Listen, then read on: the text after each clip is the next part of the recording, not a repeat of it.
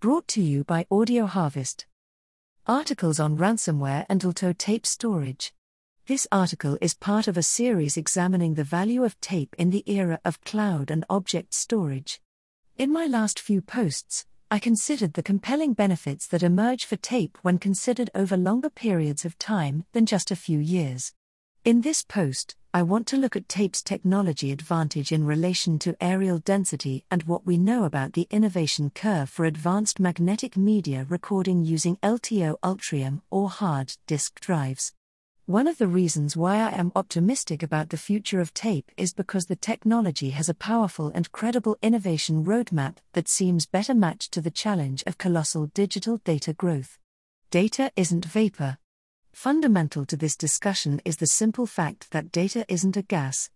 It takes up space. Regardless of platform, it has to be stored on something. The cloud isn't a cloud. It's a lot of hardware joined together by wires and controlled by software. It's very clever technology. But it's still physical. It still has presence.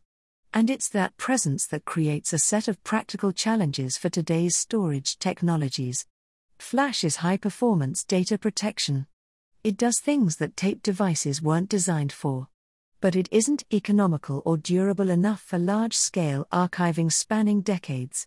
And hard disks are approaching the threshold of how small you can make the magnetic particles coating the disk whilst retaining their effectiveness. This is typically characterized by two phenomenon spontaneous data decay and difficulties with writing at high data rates. To record more data in a given area using magnetic media like disk or tape, you need to make the space occupied by each bit smaller. That means you need smaller magnetic particles with which to coat the disk to maintain a good signal to noise ratio. The problem is that it becomes more challenging to reduce the size of the particles without compromising their ability to maintain a magnetic state in a stable way. As particles are squeezed closer together, their individual magnetic fields begin to blur. This causes data corruption and data loss. The point at which the particles are too small to be viable is known as the superparamagnetic limit.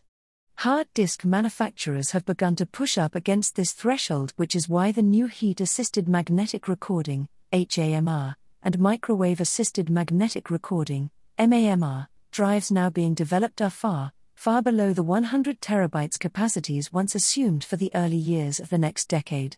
How tape is opening up new frontiers.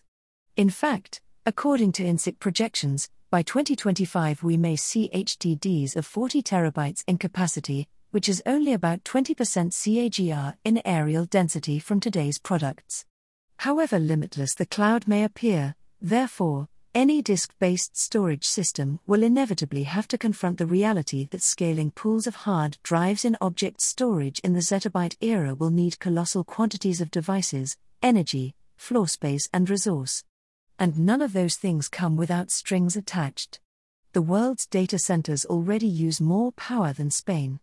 Already, some newer data centers are being built with their very own solar energy source, and I have even heard of studies exploring the feasibility of building underwater data centers powered by wave energy from above.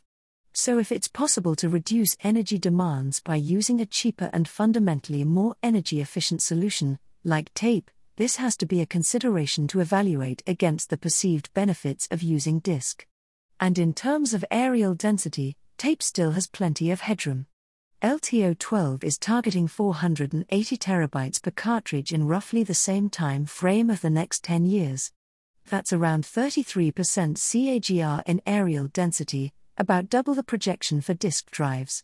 It's important to realize that any disk based array or object storage server using magnetic media technologies like HAMR or MAMR will be governed by the superparamagnetic limit so for storing trillions of gigabytes of unstructured data in the very near future, tape is the ideal, cost effective long term solution.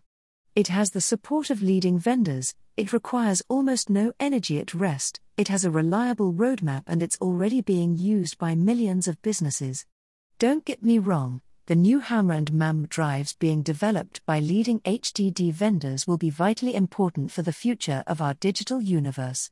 For the applications that require them, and there will be many, they will undoubtedly be deployed in colossal data warehouses like some of the gigantic installations being planned by cloud providers like Microsoft or Amazon. And those data centers will, over time, be powered by renewable energy sources which will mitigate the environmental impact of hyperscale storage and computing.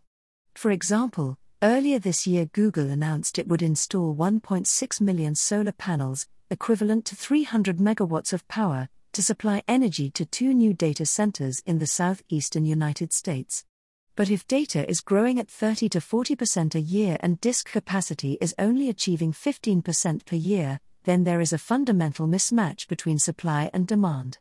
And the gap between those numbers is where I expect tape to come into its own as the most practical and cost effective solution for preserving infrequently accessed cold data for many years, even decades.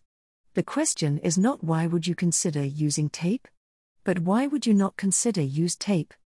Thank you for listening. If you would like to create your own audio content, go to audioharvest.com to find out more.